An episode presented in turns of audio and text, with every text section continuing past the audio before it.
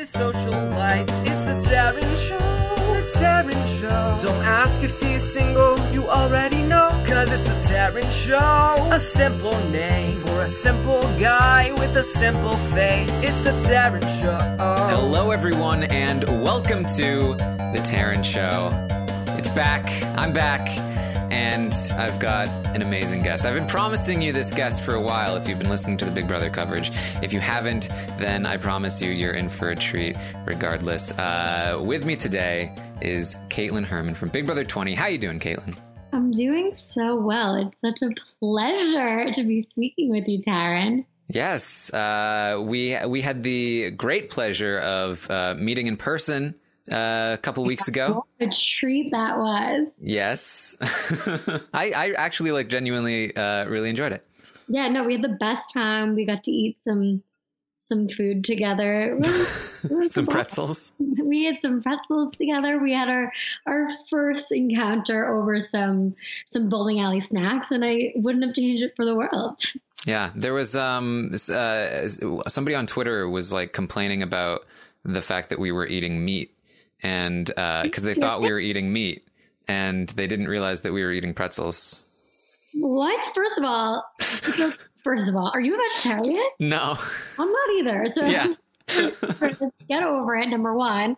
Number two, we were eating like baked hot pretzels. yeah. it's fine. It's like uh, your complaint doesn't make sense in the first place, but also you're wrong. So I don't know where to tackle this first. We just don't. We ignore it. Yeah.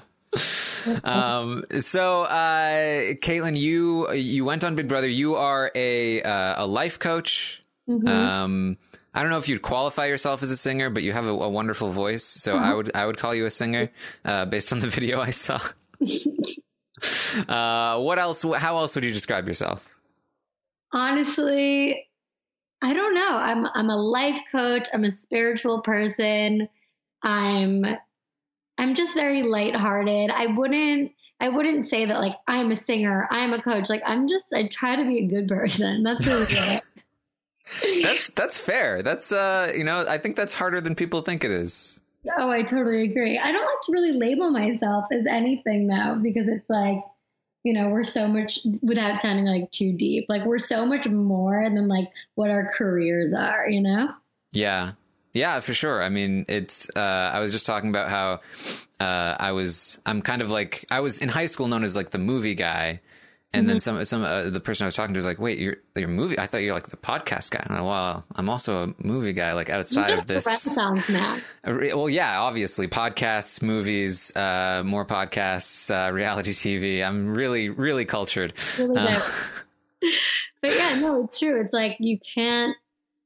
I hate when people. Well, I don't hate it, but I've been noticing a lot more that like people always say like, "Well, what do you do? Like, what do you do for a living?" That's like the first thing people ask. It's like, how about we start asking like, "Who are you? like, what do you like to do for fun? Like." You know, what are your values? I don't know. I just feel like not everyone works. Not everyone has a job. Some people are in between jobs. They don't know what their purpose is. So like it's it's just like a it's a temporary question i feel so Yeah. yes now i'm a life coach well, well, so can you answer the questions that you just asked? Who are you? What are your values?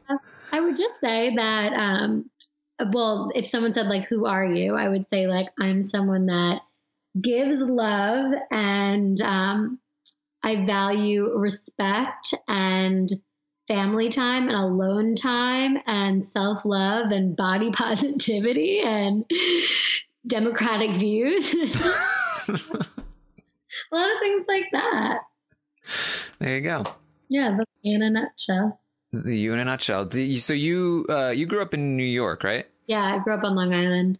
What was what was that like? It was great. It was, um, you know, I realize it now that I'm older, especially because like I'm on my own and I have to pay for things and this and that. And I just, I'm starting to really understand the value of a dollar. And I grew up in such a comfortable, um, like lifestyle that I totally took for granted growing up. But now I see it for what it is and I'm super appreciative of it. Um, I'm Jewish, so, you know, we would do a lot of you know, holiday traditions. I grew up in a very Jewish town. The town I grew up in is called Plainview, and people would call it Plain Jew. so that was fun. But um, super safe. Um, just it's just a really a really nice childhood, honestly. Yeah. so you you you were like a happy, just regular kid yeah. enjoying life. So regular. Um, I'd say like honestly, without sounding like I didn't have struggles, I'd say like my biggest struggle was when my mom dropped the bomb on me. She's like, All right, Kaitlyn, like your grades suck. You have to go to Sylvan Learning Center. And I was like, What? And that was like, that was like me in middle school, like social suicide. Like now I have to go to Sylvan Learning Center, like the tutoring place after school. Like, come on, Kaitlyn. Like it wasn't that big of a deal. But like, yeah, that was really like the gist of it. It wasn't until I got into college and stuff that I really started to like see struggles, you know? Yeah. So college uh, what did were you close to your to your family? Oh yeah, for sure. My brother and I are 16 months apart. He's older than me. Um, mom and dad, like su- such a normal situation. Like mom was a teacher, so she was home relatively early, like 4:30. Dad owns a business; he'd get home at like 7:30. Um, like honest, just like so painfully normal. Yeah, honestly. What did What did you go to college for? I actually went to school for music industry. That was my major, and I was an event planning minor. So when I was younger, I really thought I was going to be the next like Ari Gold from Entourage. Like I wanted to be like a badass music agent. And I just felt like at a young age, like that was so my personality. Like I could stick up for myself, like in a sea of men and like have a voice. And I felt like the music industry was dominantly male um, populated. So I was like, you know, I, I think I could do this. I love music. I love the industry. Like, let's try this out. So I went to school for it and, um, part of the program I did is that you needed to have kind of an internship every summer. So I was interning for Live Nation and just like a bunch of different like music business related ventures. And I really got a lot of experience and I loved it. But right after I graduated, I was lucky enough to get a job immediately at a very good music management company in New York City.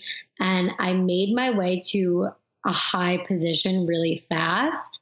And thank God I did because as soon as I got there, I realized that it was not for me. Like there was nothing about it that was like fulfilling. It wasn't, it, it, I was just around a lot of assholes and I wasn't here for it. So I took a step back and I started to look within and I was like, well, why did you want to do music in the first place? And I came to the realization that it had nothing to do with music, but it had to do with the idea that I wanted to one day stand behind a stage and look at an artist and look at the audience and see that moment of like a live show and be like, I was a part of like putting that together and, and making these people come together and have like a moment of oneness. So I was like, it has nothing to do with music, it has to do with the people and serving people. So I kind of narrowed it down more and more and then realized I should probably go back to school and get my coaching certification. What were uh, what what in particular about the people like put you off, like made them assholes? Um, I was just working for a re like like a really really douchey guy. Like it was the perfect example of like a like the actual Ari Gold. like the perfect example of like the actual Ari Gold. Like you know he was just so like like he would make me do things that had nothing to do with the job and that was what like started to make me upset like and then I would find out way too much about him. So he'd have me like drop things off at like one girlfriend's house and then another girlfriend's house. And then I'm just like, I can't do this anymore. And then I'd meet the wife and it just, it was too Oh much. man. It was way too much. Yeah. And I just, I started to realize that a lot of people were like that. And I was just like, there's no depth here. Like I'm not, I'm not happy was it hard to to sort of make that leap? You know you'd spent a lot of time and money investing toward this. You had gotten to a high place. Like uh, it, it it takes a lot of uh, you know courage i think to sort of be able to take a step down. What was that like? So um it's very common to like grow up on long island and then to like get a job in New York City and then eventually move into the city. It's like this pattern, you know, you have this office job and that's just what all my friends did. It's like what a lot of people do. It's what people expect you to do. And I just remember sitting at my office one day thinking like, this is not necessary. Like the only thing that I'm nervous about is telling my grandparents and my parents that I want to make a transition in my career. And that's it. They're the only, otherwise, I have the balls to do it. I want to do it. And um, once you kind of get over the stigma behind it, you realize, and truthfully, it was the best thing I ever did. Like when your gut is telling you that you're not happy and you need to be doing something else, that is giving you like kind of that push to get 10, 10 steps closer to your purpose. And my purpose didn't, it, it wasn't li- lying in the music industry, it was lying in coaching. And I don't know, I guess it's just like my strong intuitive sense that made me feel more comfortable with it. But I was just like, I'm doing this. And I realized in doing that, um, it was obviously a huge risk, but there were so many people that were inspired by it because it does take a lot. It takes a lot, but we're so stuck, especially like young 20 year olds, like they think they went to school for one thing and they have to do that thing. Um, that's part of what I do as a coach. Like I'm a life purpose coach. So a lot of my clients are people that are in their young 20s that went to school, let's say for psych for four years, and then they're in some sort of whatever job and they're like, I want to be on the radio. And I'm like, great, like that's perfect. That's probably what your purpose is. Let's get you there, you know? So it's about coming over those like fears and limiting beliefs that you can't do it. And you definitely feel like like you made the right choice. You're in a much better place now. Hundred percent. Like what I do right now, it's not at the level that I want it to be, and I'm I don't really know where it's going to go. I don't know if I'm always going to be coaching or if I'll transition to public speaking or writing. Like I'm not sure what what this leads for me, but I do know that stepping out of the music business was exactly what I needed to do. And I still respect the people in it. It just it wasn't for me. So why coaching? Like what what got that idea in your head?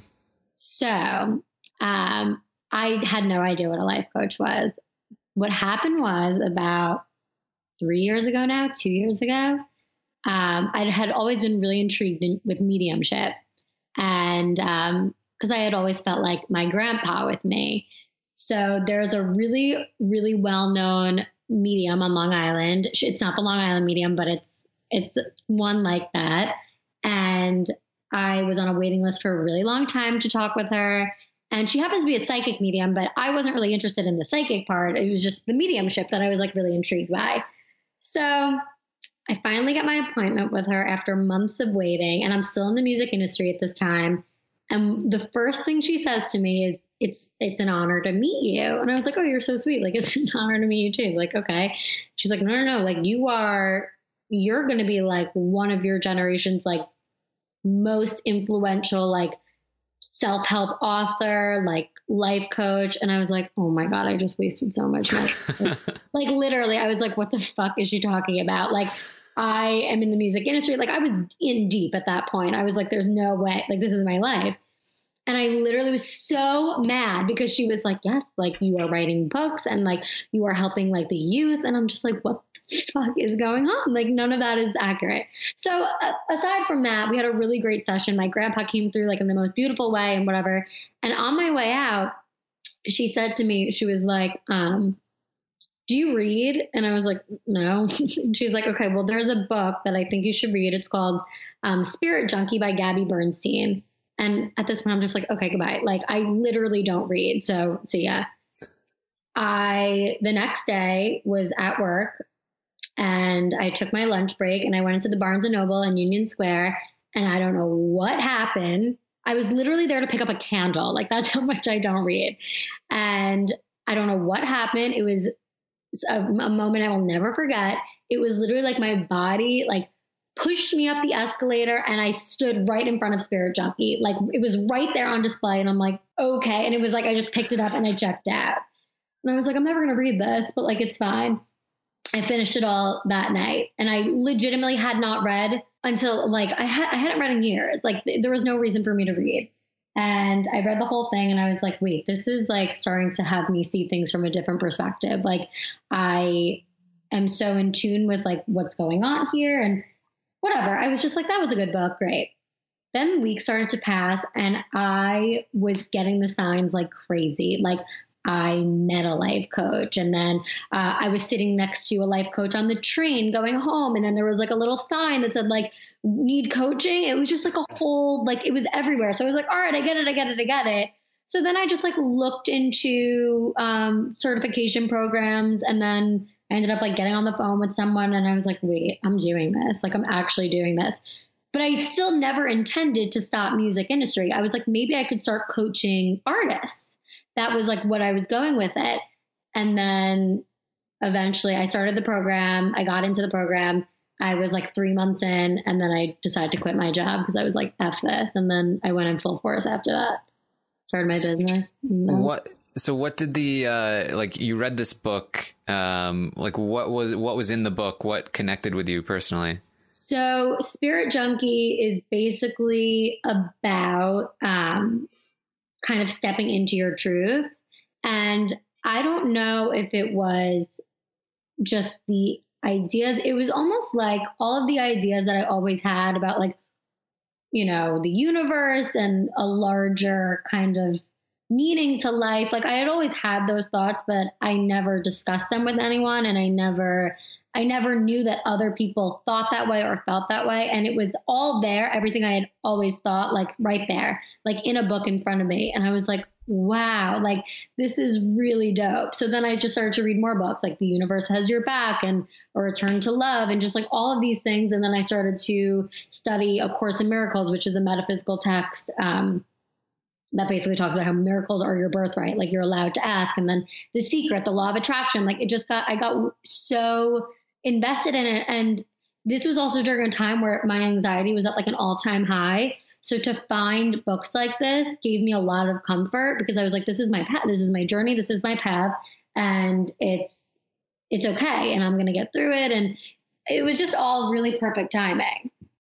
Now I want to take a quick break to talk about RX Bar. RX Bar is a whole food protein bar made with real whole ingredients that actually tastes delicious. RX Bar wants to build things the right way. They believe in the power of transparency and let the core ingredients do all the talking. And you'll find all of them listed right on the front of the packaging. Uh, you'll you'll recognize it uh, from the shelf. They're the ones who have egg whites for protein, dates to bind, nuts for texture, and other delicious ingredients like unsweetened chocolate, real fruit, and spices like sea salt or cinnamon. Cinnamon is like amazing. It's like the the wonder ingredient. Put cinnamon on everything. That's just my opinion. But seriously, it turns out real food ingredients actually taste good. They're gluten free, soy free, dairy free. Whether you like sweet or savory, chocolate or fruit flavors, there's definitely an RX bar for you. No artificial colors, no artificial flavors, preservatives, or fillers, which basically means it's good and not bad. These things are great as a pre workout, a post workout, a, a, travel snack, uh, uh, anything snack. It's portable, it's edible. And that egg white protein stands out as a source of protein that is easy for your body to absorb. RX bars come in 14 delicious flavor varieties. Here are just a few of them mango pineapple, apple cinnamon, which I have tried and is quite good. I told you, cinnamon. Uh, blueberry, maple sea salt, peanut butter chocolate, coffee chocolate. I don't even understand what that means. And they've also debuted RX Nut Butter, which contains a few simple and similar ingredients like egg whites, fruits, and nuts, with each single serve package containing delicious creamy nut butter with 9 grams of high quality protein, squeezable and spreadable. Pairs great with fruit, rice cakes, pretzels, or straight out of the pouch. And listen to this one nut butter flavors, honey, cinnamon, peanut butter. That's, those are three wonderful things all in one. I've never seen them all combined at once, but oh boy. There's also regular peanut butter and vanilla almond butter. I'm telling you guys, you gotta, you gotta try this stuff. So I did recently try, as I mentioned, that apple cinnamon because I'm I'm into the cinnamon. I also really like apples. Turns out, really into apples. I like um I've recently discovered. I, I recently tried a bunch of different kinds of apples because I I, I usually just I'd like to get any kind of apple and then I'd be eating the apple and be like wow do I like this? Do I not like this? It seemed random whether or not I'd like it. You'd think. I'd figure out you know there are different kinds of apples and maybe that's why I'm sometimes liking them and sometimes not liking them but I thought they're mostly the same right? No not the not the case. You know what the good apples are? It's not it's not the it's not the the the the golden delicious or the McIntosh or any of them except Cortland. Cortland are the best apples. They're nice and mushy and good. But the apple cinnamon are quite good. The apple cinnamon RX bars. I took them with me on my uh, trip to LA to surprise Rob at his surprise party and then to Reno for the Run It Up Reno. I had the apple cinnamon RX bars. Very good. And like I said, perfect for travel because here's the thing about the traveling taking the bars with you, taking most kinds of food with you when you travel is a risky proposition because if you're me, you stuff your bag really full because you only want to take one bag and you squish all your food and it's not good. But when you take an RX bar, it doesn't matter. It's it's unsquishable. Like it can be it can be squished. It's all it's all the, the same. It's it's it's it, it doesn't it just it's fine. It doesn't you can squish it all you want. It's fine. That's what I like about it. I tried to take these other snacks with me and they got all crumbly. It wasn't fun. So, if you want to try RX bars, here's your chance. You will get 25% off your first order of the bestseller variety pack by going to rxbar.com slash Taran. Enter the promo code Taran at checkout. That's T A R A N. rxbar.com slash Taran. Promo code Taran at checkout. Valid in the US only and for a limited time. Check it out. Do it. 25% off first order. Now, let's get back to Kaitlyn. So, uh, when you were taking the courses, like what kind of stuff were you learning about like coaching? Like, can you sort of explain what you do as a life coach? Yeah. So um, the coaching program itself was about nine months. And um, it was a great program. Within it, I learned a lot about different types of coaching, how to coach, basically. So um, the whole point, people get so confused about like what a life coach is, and it's not my job to give you the answers. I don't know it all. Like I'm 24 years old. I do not know it all and I don't claim to. What a life coach does is I like I was trained to ask empowering questions to make you realize that you have the answers. And um that's really that. And I'm especially good at it because I'm so intuitive that I'm able to kind of like lead in like the right direction. But um, yeah, that's basically what I do. I, I help you realize like your gremlins, your limiting beliefs, like what is setting you back basically in the world and how can I hold you accountable for moving forward?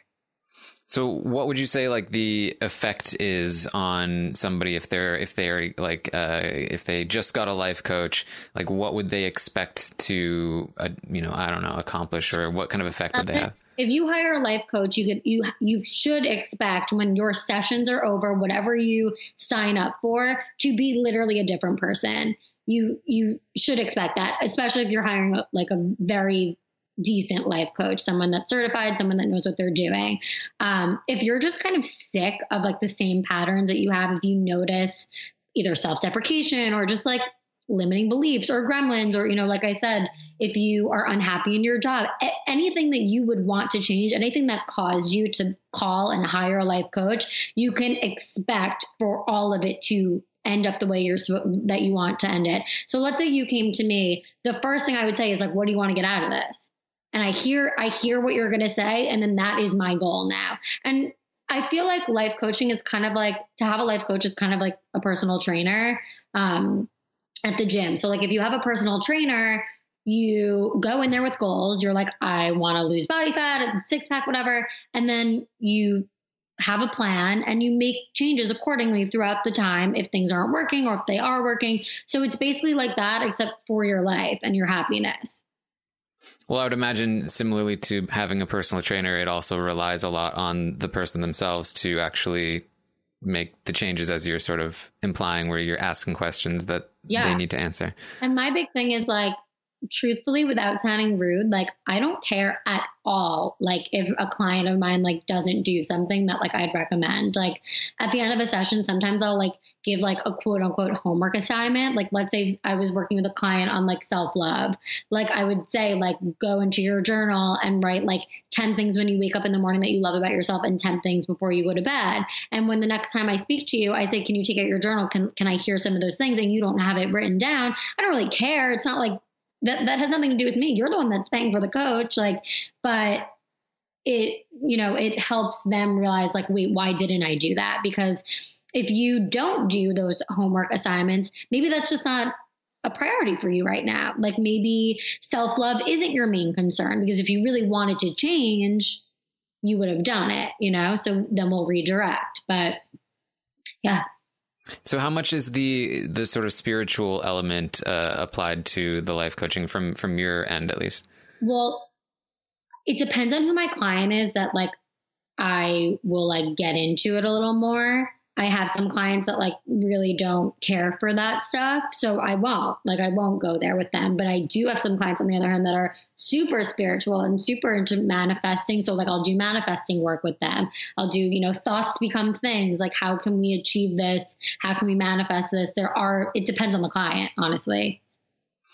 So, eh, do, do you like, can you sort of take me back on the spiritual thing to this? You mentioned that um, that you felt like your grandpa, your grandfather, yeah. his presence. Uh, like when when did that start? When did that whole spiritual element of your yourself come out? Legit, immediately when he died. Like like honestly, it was like the second, and I was only in third grade when he passed, and uh, my family will like never forget it. Like my mom was in Florida, and my dad was like, Matthew, Kaitlyn, can you guys come downstairs for a second? And like, I literally went into the den. I'm in third grade and I sit down on the couch and I was like, and he's like, I want to talk to you guys about something. And I was like, what, did grandpa die? Like, and he was like, yeah. And I was like, yeah, I know. Like, I knew.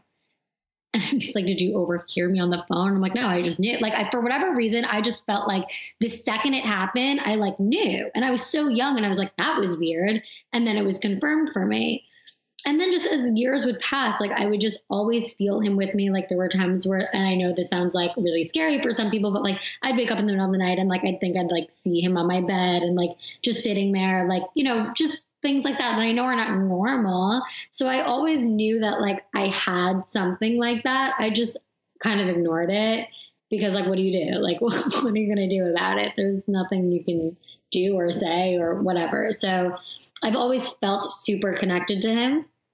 Um, and then when I started getting into like the transition between the music and the coaching, I decided to explore it even more and see like a spiritual coach myself so I can get more in tune with, you know, the things that I can see or hear. And that was that. So how, how do you how do you feel about people who like listen to you and, and think that's all nonsense and like uh, you know, the, they don't they don't buy into it? I mean, I totally get it. Like, I really understand. It's, it's not like I'm offended by skeptics. Like, everyone's allowed to to think differently. It's I feel like it's more common to not, you know, agree or believe or understand what I do, but I am someone that really just doesn't care. Like if I, my whole thing is like have respect. So it's like I don't understand people that go out of their way to be like, well, that's just not fucking right, or like that's not true. Like you're a liar. Like just like it's not that serious. Like let it go. But like you just need to like respect what everyone believes and what everyone thinks, and that's it. Like we all think differently. Well, you're you're like you're very open about all of these beliefs and and, and what you feel, and uh, like I'm sure that you know you recognize how some people might hear it, but you you do it anyway. Like, you is yeah. that is that part of like who you are? Like, you care about you know just like being able to express yourself like that.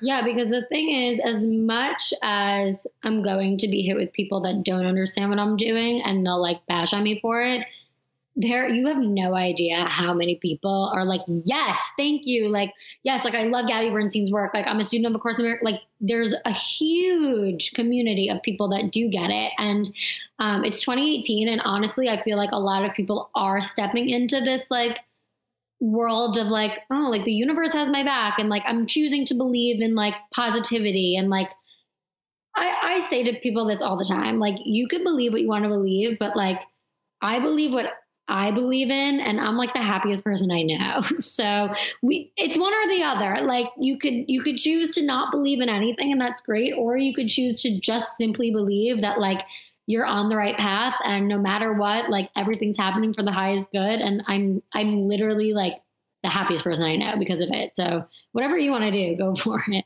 I, have always I've always felt like happiness is the greatest defense against any criticism because like people can try and tell you how to live your life, but if you're like, yeah, but I'm happy this way, it's like, it, yeah, like what what argument can can defang that unless you're hurting somebody? exactly, that's exactly right. Um, so, uh, so like what what kind of uh, you know you you eventually you go on to go on Big Brother. Uh, mm-hmm. What prompted that? Like where where did that come from? What what was where was that in the timeline? So it wasn't. Um, well, it's funny because it's like I subconsciously manifested it for like five years without even realizing.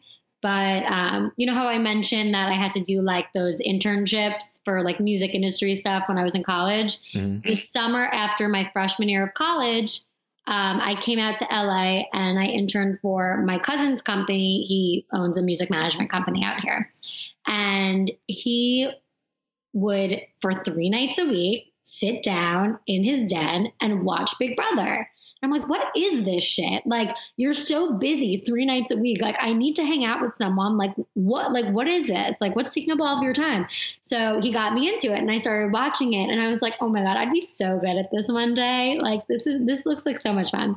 So I started to watch it that year. That was season 15 when Andy won, and it was a good season to start. And then um, it was a year ago, November of last year, where I just picked up all my stuff and was like, guys, I'm moving to LA to my family and to my boyfriend. Everyone's like, you're insane. Like, what are you doing? And I'm like, my intuition is telling me I have to do it. Like, I'm going to do it. And they're like, all right, we can't stop her. Like, whatever.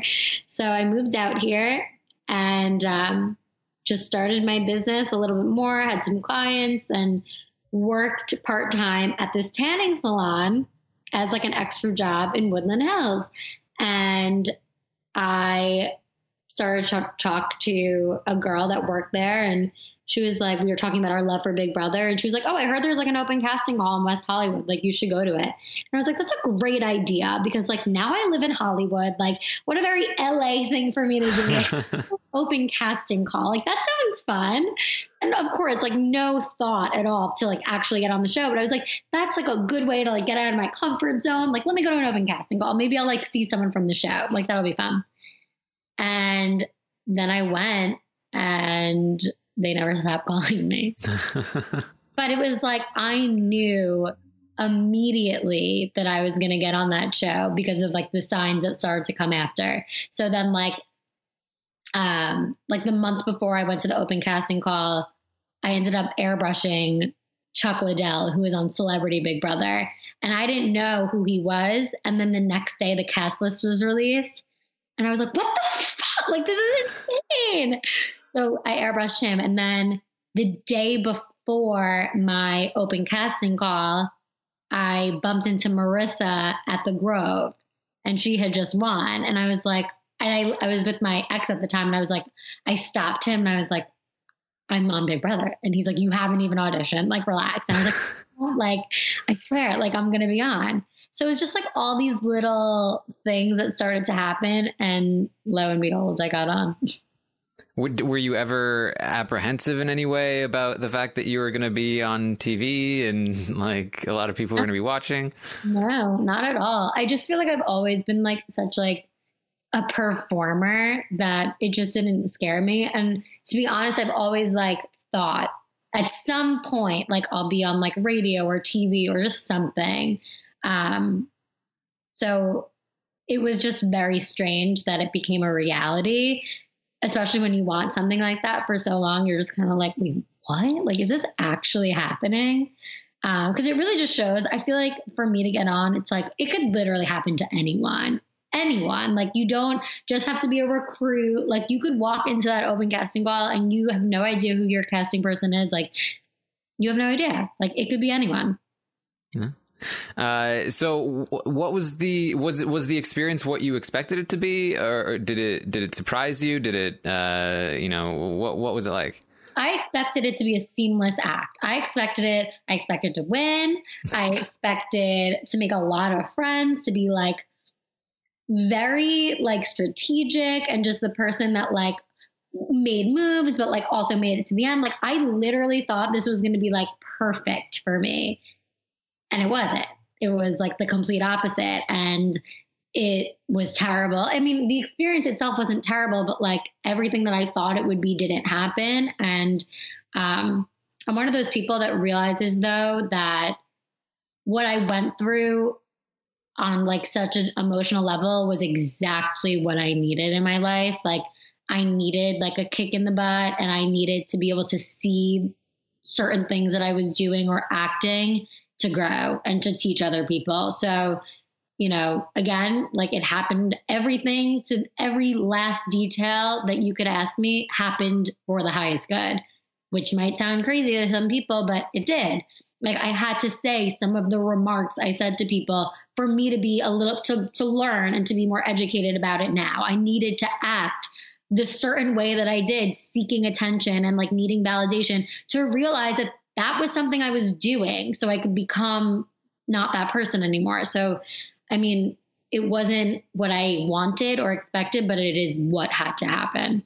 So were you were you aware of those things like prior to going in or did did you feel like you were okay and those things surprised you? I was so surprised. I was like literally so surprised um, because I feel like I always took pride as someone that was like a strong, like even though I was in a relationship, like strong, like independent at the same time, like, um, like I don't know, just all of the things that I did were so deep rooted that the only way that they would have ever come out was through something like this, like through something so extreme. Because maybe there were moments throughout my life where I got like hints of it, but it went over my head because it wasn't like at such a big scale now this happens at such a huge scale that like I can't ignore it. Like I don't have a choice. Like I need to address it and change. So yeah, it was, were, it was good. Were, were you able to like find the roots of like where it started and how it how it got to where it went? Yeah, it was really crazy. I figured it out um, as far as the validation was concerned. And it's like not what you'd expect, but I, I really think that the validation comes from the fact that at a young age, like I always did theater. Like I started when I was like three years old. And I learned at a young age that you do something good, like everyone's gonna clap. Like everyone's gonna clap for me. So like I stand on stage, like I say something right, I do something right, I sound great, they're gonna clap for me. And I literally did theater and and stuff and acting my entire life. And it, it came out in so many different ways. Um, sometimes I would feel like if I didn't talk in class, like if I wasn't called on, like I would get pissed off. Like if someone said the answer that I had, and it's like, well, why, why did I need that? If I thought I was enough just by myself, why would I need the validation of someone else saying you were right, Kaitlyn, or like very good, or like you look great, or whatever it is, if I thought I was enough?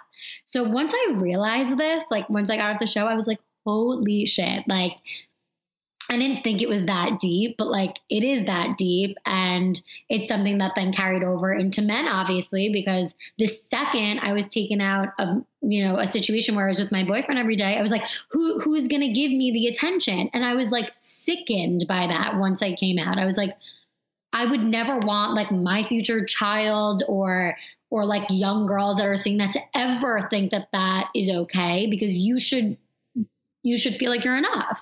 And obviously I didn't. So yeah, I like worked on that like as soon as I got off the show and have been. And like it's something I still work on. It's not like it's going to get fixed overnight, but I've definitely, definitely like improved. Well, yeah. Well, uh, you you were in a, a, like a long term relationship up until this point, and then afterward, you you were not in one, and you were you know sort of addressing these things. How did you how did you handle like what was that like, and how did you handle that that transition? What have you been how have you been working on this? Well, it was weird because um, you know you go from like being with someone for five years to just nothing, and in the beginning, it was difficult because I was like you know, I was getting a lot of attention from like a lot of different men. And I was like, it would be so easy for me to just fall into this and to take it. But I really need to be careful. And then I did meet someone that I was like, oh, like, like I'm trying to look past the fact that like I think I should be alone right now. Like I actually think this is a good guy. And then recently I was like, Kaitlyn, you can't do this. Like you cannot do this. Like you you need to be alone. You need to you know, you I owe it to myself. Like if I'm going to go through like a change, I'm only 24. If I'm going to be with someone, it's going to be for the rest of my life and it's going to be a fucking nightmare. So 24 right now, like take this time to figure myself out to be alone. I just moved into my own one bedroom apartment. Like I am relying on nobody and you know, it would be easy for me to just fall back into a relationship, but I won't. Like I need to give it like a fair shot until I feel. And listen, that could be in a month from now. That could be in nine months from now. That could be in nine years. I don't know when it's going to be, but I just knew it wasn't. Like I need, I still need some time by myself. Yeah. Well, what, so what kind of things have you been like working through in your head to try and become more okay by yourself. Like um you know the, obviously the sort of forced it's forced on you by not being with anybody but like how have you been you know uh like handling that and how do you work towards something better? Yeah um it's actually been like easier than i thought it would be. I kind of enjoy it.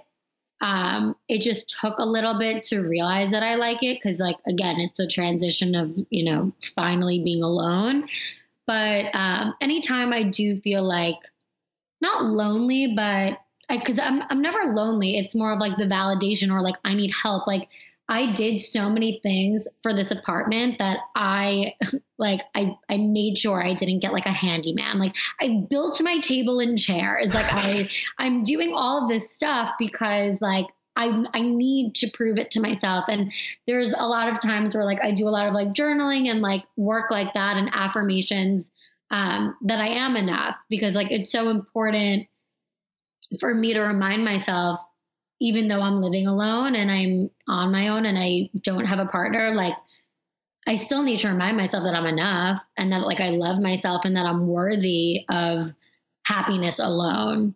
So it's just kind of the daily, you know, meditations or affirmations. And I get like weird joys when I build things now, like a table. so weird. I'm like, yes, you can do it. It's bizarre. It's. I, I, think it's rewarding. I think there's something like naturally within us that that's just like you built something. Yeah, I, I had it's never very primitive. Like this is so dope. Like I just the table and chairs. Granted, it took like four hours, but I did yeah. it. nice. And yeah, one of the chairs is like really wobbly, and like no one can sit on it yet. But like I'm getting there. Yeah. um. Well, because I, I don't know. I, I just I I I personally have a lot of respect for you because Thank like. You you you went on TV and you know your flaws are, are, are out there, right? Like everybody saw you, you know, in a very vulnerable state, and uh, despite that, like you have this resiliency and this desire uh, to to improve yourself that I think it's rare for people to be able to sort of roll with the punches in that way, and like it's something that I personally have have it's something that I had to learn, you know, growing up was like when when you get hit, when you get beat down, like the only way forward for me was to look at like how can I learn from this and what can I achieve based on what I experienced uh, and how can I turn this into something as positive as I can. And so like I, I think that um, Eh, you know, it's un, it's unfortunate that the most visible part of your journey is the you know this this most vulnerable part. But I, I think it's a, it's it's an important thing for people to know that like that doesn't define you, and you are I think more defined by how you respond to this and how you grow from it.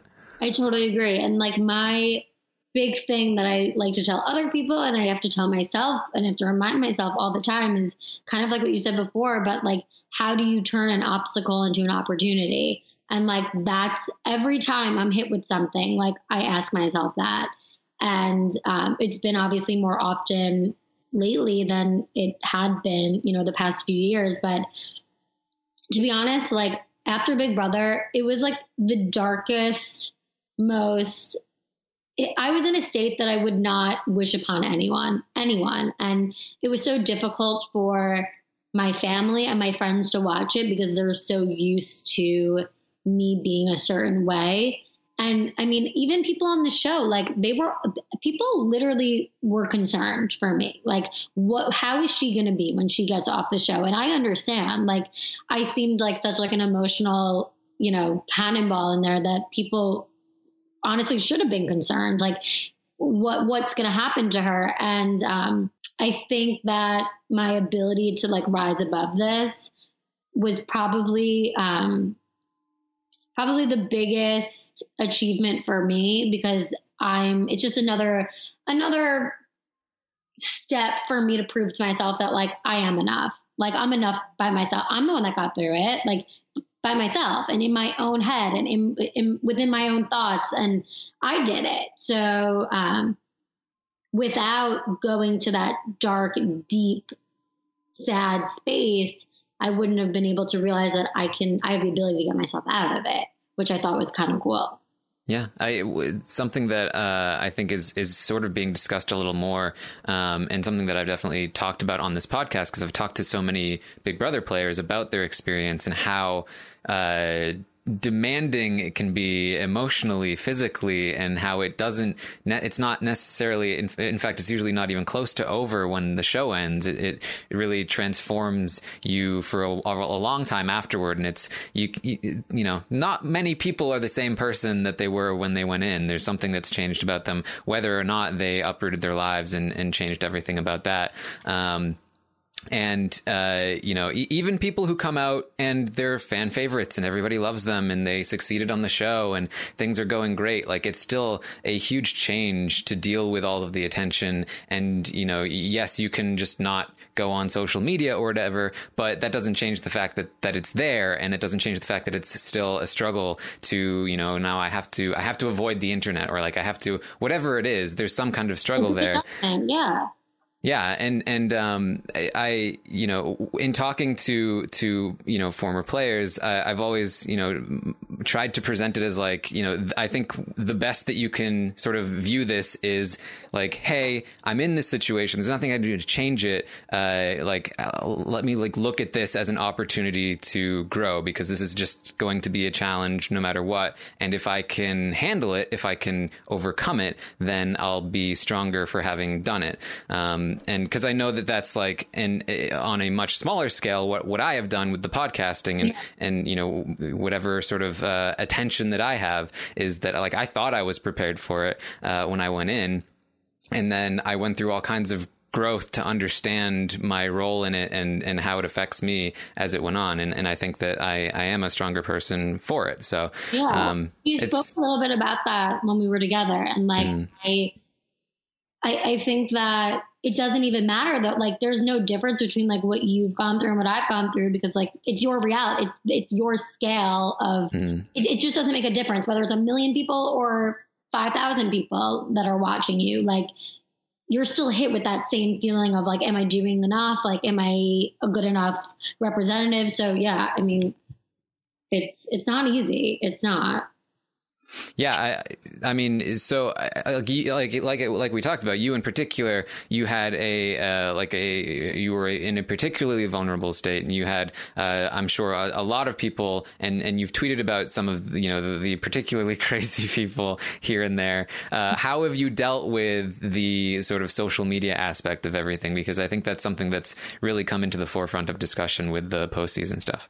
Yeah, um, I'm at this point right now where it's just straight up concerning. Like it doesn't affect me anymore. I'm not I'm I'm seriously like not even a little bit affected by anything that someone says to me that's rude. Like I just it's it's like you become numb to it. It it's more just sad. It's concerning and it's sad that this is where we're at as far as social media is concerned. Like it was not made or intended to be like this. And it's just a shame. It's a place where people are supposed to connect. And like, that's really it. And unfortunately, connecting doesn't always mean in a positive way. And I don't like when I see people saying terrible things about my house guests or just anyone. Like it's just it's not right. It's not fair. And again, I look at the things that people say and I can visibly see a deflection in their own lives and that's it. Like it's it's sad. They're never gonna these are the same people that are like saying shit about me online that are to come up to me and ask for a picture too. So it's like, it's just really sad. Yeah. Uh, and I think like the weird, the weird thing about it, especially, um, you know, in my circumstance, but also, you know, if you do any kind of, if you're making any kind of like money with social media is that like for, and, and like, so for me in particular, this is now my full-time job is that I, I create content and I, I give it to people uh, and you know I, I, rely on their attention for my you know my income my well-being at this point. Um, and at the same time it's like it's this very damaging sort of thing or it can be a damaging thing if you uh, if you don't know how to handle it. So it's like uh, it's a weird it's a weird relationship to have between where it's like I have to sort of be my own person and think you know I don't owe them anything of of myself personally, but at the same time, I do owe them what they want from me if I want to continue to have this as a profession. Um, yeah it's it's interesting and it's something that I that I think I used to struggle with and I, I've come to a, a good place with it now at, at least uh, you know while while Big Brother's still on um, because uh, it's it's very easy with Big Brother because uh, it's just like that's what that's what they care about and that's what I'll talk about. Um, but uh, but it's it's it's I don't know it's it's it's a weird it's a weird thing to navigate. Like how what what are your what are your thoughts on that as somebody else who's who's kind of you know you're not relying on uh, social media for a ton of income uh, in the same way that I am. You're still a, a coach, but like you still uh, operate on on some level like this. Yeah, it's it's really hard because, and I'm thinking of it like more from your perspective now because it's so true. Like it's not the entirely what you do, but like imagine if Big Brother went off air, like that would just that would be like really like a halt. Like it's not like other things to talk about, but like that would be scary. So it's like you don't want to rely on something else to like make you successful in your fields, but the biggest thing I would say is like truthfully to like take it day by day because it's there's literally no point in me or you like worrying about like what our next move is when like we're still in one move now and like mm the amount, think about how much happens in one year. It's like insane. So just like what could happen in two months? Like who can come to us like with a different offer or this or that or it, it's just I, I try not to waste my time thinking about like how long i'll be on this platform until i have to like act on something else because for now i'm gonna bank it for what it is. I'm gonna monetize the shit out of what i can get. I'm gonna get all the free stuff i can get. And that's pretty much it. The fact that I could afford to like pay for my own place right now and part of the money of my income is from ads i'm down. Like i'm actually like i'm cool with that. And it, there's gonna come a point where i don't do it anymore because nobody's interested. So i'm gonna cross that bridge when i get there. And for now i'm gonna keep moving on with the content i have. Yeah, and I, I think that's a great perspective. Um, some of the early uh, episodes of this this podcast in particular um, dealt with this sort of thing where I had just quit my full time job in order to do podcasting. I was talking to people like uh, like Eric Stein uh, about like you know following this and not knowing where it goes. Um, and you know he is uh, he had had been you know working on you know TV and and you know following his dream uh, at the time too. And uh, I definitely need to have him back on for an update. Uh, but uh, but yeah, like I think that you know, just this is what. I, this is what I, I've been led to uh, up until this point. Like that's the attitude that I had that got me here. Like I, when I yeah. started podcasting, I did not expect it to ever go anywhere, you know, like this. Um, but there was and, some part of you, like deep within your gut, like your intuition, that was telling you, like, I can't be at this job. Like, I need to start this full time and I know it's going to lead to something. And like, whenever I always say to people, whenever you're like following your truth, like what you think your truth is, it's not going to go wrong. Like, it's actually not going to go wrong. So, you know, whether this particular venture works out, or not, that's irrelevant. You were supposed to get out of that other situation and like start this. So, I mean, it's just like what I did. Like it's a really scary big deal that you that you did that. Yeah, and, and that's that's sort of like I think the the conclusion to come to, which is that as long as you are following, you know, what feels right to you and what makes sense to who you are as long as you have a good sense of that then there you know even if even if big brother was canceled tomorrow and you know nobody cared enough to to stick around afterward um, it's like well at this point, I've been podcasting for over three years and uh, doing it full time for uh, for it's it's uh, you know about a year now, uh, or you know a year and a half maybe uh, you might say, um, and like that's that time spent doing this has been more valuable to me than uh, you know than whatever would have whatever I would have been doing otherwise. That like you made the right decision. Yeah. Um, so, uh, so like, what are what is next for you? What are you trying to accomplish now, moving forward? What is, what is your hope? It's so interesting because like my mind changes like every day about yeah. like what my next step is, and I'm okay with that. Like I'm in this state right now where I'm focusing a lot on myself, a lot on my self growth and self love, and just getting myself in a place where I am able to close the chapter of what just happened on Big Brother and transition into what it is that I want to be doing. I still have one-on-one coach, uh, one-on-one clients. Um, I'm still taking more clients, but what this leads to, I'm not sure. Truthfully, I am manifesting a return on Big Brother this summer. so honestly, so like I'm not I'm not getting overcommitted to anything because that's how I manifest things. I act as if it's going to happen, which again, some people might call it crazy, but that's just what I do. Um, but I mean, I'm working on a book right now that will come out, I'm sure, at some point in the new year.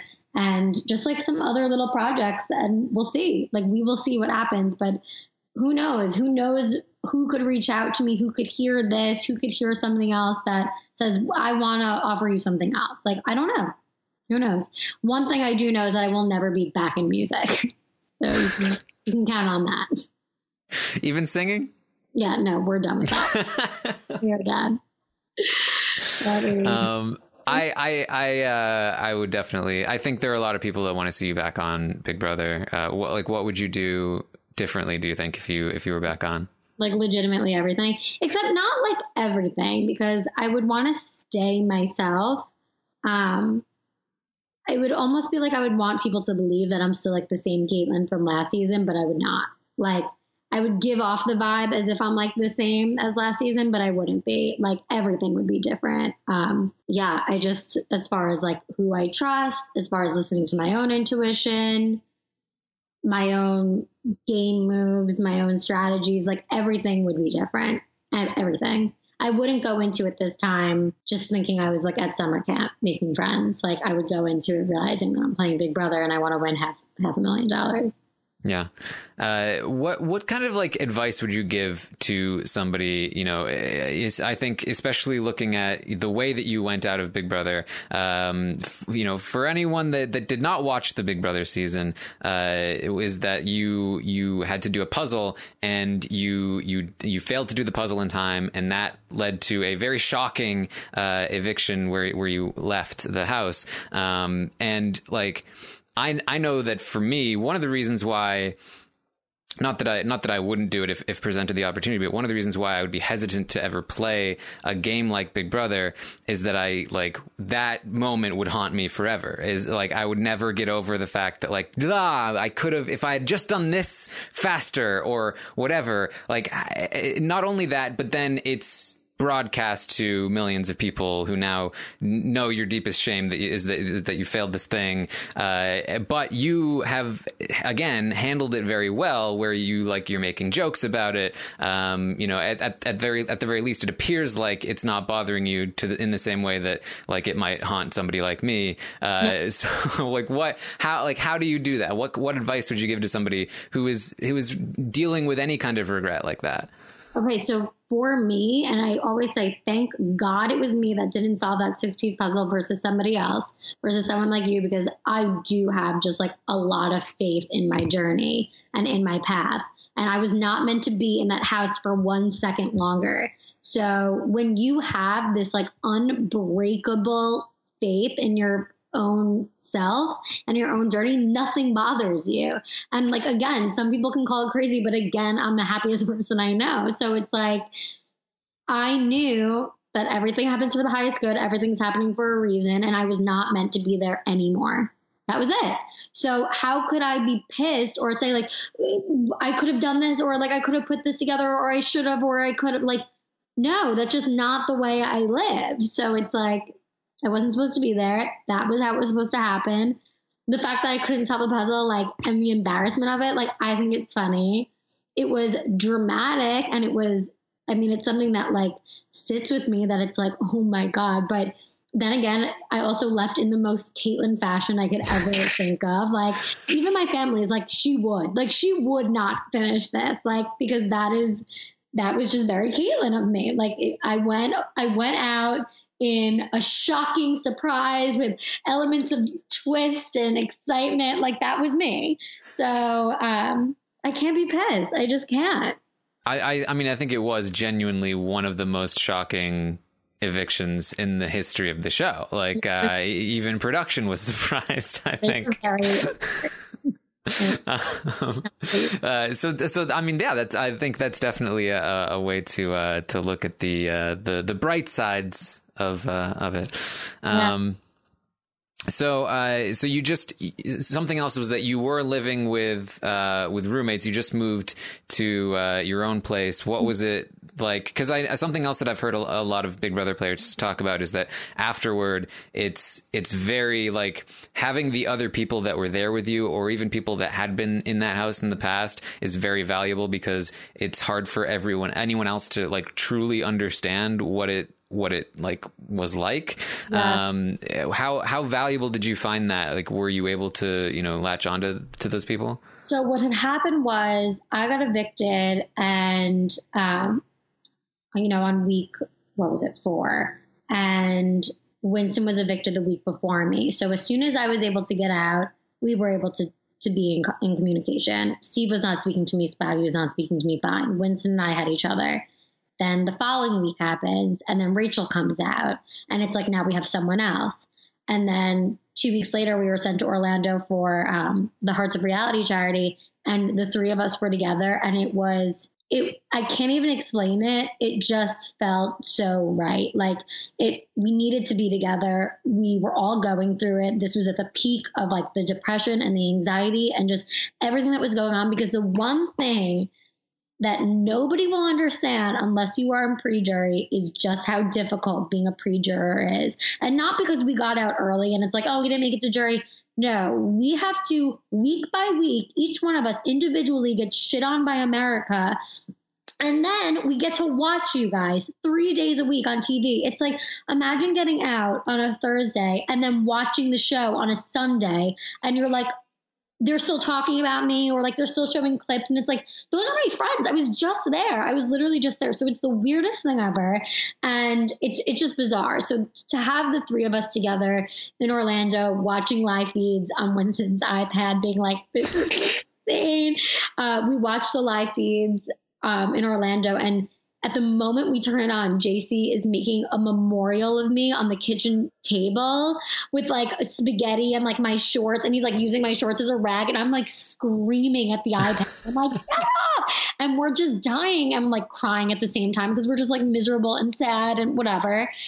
And then we just realized like we need to be together right now. So, um, a few weeks later, um, I got an Airbnb in West Hollywood with Winston we started it like a week and a half before finale and had it for like two weeks after finale because we just thought we need to be together a week before finale. Rachel will come out and be with us. Um, and then we'll have time to, you know, if anyone wants to stay with us after. But the issue that happened was when the show was over, you know, people started to stay with us that had just gotten off the show. And I started to realize that I was starting to come to a place where I was okay and then to be surrounded by people that were not okay because these are the people that were in jury was Mhm. really difficult for me. Like i couldn't. And you would think like oh you're a coach like you could have helped them. Like it was too fresh. Like i do believe that i would be a really great coach to someone that is coming out of it next year or the year after when i'm out of it and not associated but i it was too fresh and i couldn't do it and I didn't like it. Like I did not, I didn't enjoy it anymore. The only people that I feel like seriously so close to, like an unbreakable bond, are Winston and Rachel because we had that experience together that no one will understand. But um, I prefer to live alone now. Like this is a good time for me to be by myself, and it's always great when I can. I talk to at least one of them every single day. Like it's it feels better to talk to them, but I'm also at a place where like I'm so past it that I don't need to. You know? Yeah, I mean, it makes sense. It, like you know, it. It, I think even just like getting out of it and the show still being on, that's a constant reminder that you can't avoid. Yeah. Yeah, and then once the show, play. yeah, and then once the show ends, you're like starting to to move on and get over it. But you know, being around people who are still very much in it would also be a constant reminder and like sort of drag you back into that that mindset. I imagine. it was not good. It wasn't good, but um, you know, because it's tough. You spend when you first get off that show, you're like spending so much time on your phone because now you're adjusting to like the fact that people like are talking about you, and all you have to do is like refresh your Instagram, and you have like 90 followers, and you're like, what? well, so like I was so over that by the time that they got out, out of the show, and then it's like you couldn't even have like a discussion with anyone because like everyone was just like on their phone. It was like I, I didn't like it. What's what's the adjustment like? You know, going to these events and seeing all these people all of a sudden uh, who you know want want to get your autograph and get a picture with you and uh, you know talk to you about whatever. You know, how, what was that like? It's it's very My- overwhelming. My first experience with that was actually uh, the day after I was evicted. You do press, and I was sent to go do Ross and Marissa. And after I had my interview with Ross and Marissa, I went out into like the little like waiting room before um, one of the producers came and gave me my phone and whatever. And in the waiting room, like Marissa's whole family, Ross's best friends, like like other like Marissa's family friends, like they all came and like they let their kids uh, come and like miss camp just so they can come and meet me because they all wanted to meet me. So like they're all, they're all sitting there and taking pictures with me and asking me for pictures. And I'm like, what is going on? Like I just got out of the house yesterday. Like you guys want to take pictures with me? Like this is strange. So that was my first taste of it. And then as the weeks pass and like more and more people are coming up to you, it just becomes like nothing. It's it's not exciting. It's just it is what it is. It just becomes a part of like your life. So I, I also want to know like what the difference is. You know, you live, you grew up in New York, you moved to LA. Uh, like what is like as somebody who hates the cold and has many times considered moving to the West Coast, what is it like living there? it's like energetically so so different like i love new york um it's all i've ever known you know i grew up there but coming out here it's like it feels lighter. It feels um like i could breathe. Like it honestly just feels like pe- people are nicer out here. People are a little bit more creative i feel. Whereas in new york and on, on the east coast i just feel like it's a lot of like business energy where here it's just a little bit more creative and i feel like it's a good place to be for anyone that's like in entertainment or anything like what we do you know what we do is so different but like whatever like that type of vibe. Um also a lot of people out here they don't they don't have a regular nine to five job. So it's like really nice to have friends that are around that like if i want to grab lunch with someone like i can. Whereas like in new york like everyone's at work. Like when i was just home in new york i could not just like meet up with a friend like during the week. Everyone's working. Everyone has a typical office job. So um it's just a different energy. It really is. Yeah, uh, I just I just got an idea um, for a, for a podcast, which is uh, a Kaitlyn Herman advice podcast, where people uh, call in and ask you questions, and you give them advice. I would love to do something like that. I just don't know how to get started. I'll have to talk to you about it. I'll I'll be your co-host. I'll be the other advice giver. Great. I'll I'll come at it from the other end. That'd be amazing. Everyone, it's like, oh my God, it's like these callers call and like you get to pick who you want to ask a question. Karen. And it's like two hours of just like, hey, calling for Kaitlyn. Sitting there like, all right, well, it was really nice talking to you guys. um, all right. This was uh this was a lot of fun. I know. I love chatting. I'll come back Yeah. anytime. Awesome. Uh, I I knew it would be it would be fun to talk to you. Uh, just like there's a there's like a, a level of, of self awareness and introspection there that uh, that makes you really enjoyable to uh, to chat with. Thank you. I really appreciate that. You get me. I get you. um, okay. So, uh, thank you everyone for listening. I hope you enjoyed this episode of the Taran Show. Uh, I mean, it's it's been a little while since I released an episode, but uh, we're back for now. We've got a couple more heading your way, hopefully, hopefully soon. Um, you know, I've I've been promising some some things, and you know, it's in the works. So you know, hold on. Uh, but thank you again, everyone, for uh, for joining. And and really, uh, as I talked about, you know, this this podcasting stuff. Yeah, I started it. I started the Taran Show. I think like a year, uh, something like a year and a half ago, and um, it's. Uh, it, I've really, really appreciated all everyone who's stuck around, everyone who's been bugging me for episodes uh, in the last couple of months. Uh, you know, while we've been in, in hiatus, uh, you know, I, uh, it, it, it it's nice to know that people still uh, still care and they want these uh, these things coming out. So, thank you to all of the listeners. You can subscribe to this podcast on iTunes or wherever you get them. The Taran Show. Um, you can tweet at me at Armstrong Taran. Kaitlyn, where can where can people find you to uh, to to to talk to you or request your services or whatever they want to do? Well, guys, if you want to tweet at me, you can find me at Kate Coaching. If you want to follow me on Instagram, you can find me at Kaitlyn underscore Herman. And if you'd like to request any sort of coaching, you can go to my website, which is katecoaching.com under the tab services, and I'll hook you up. Are you are you are you like good at Instagram?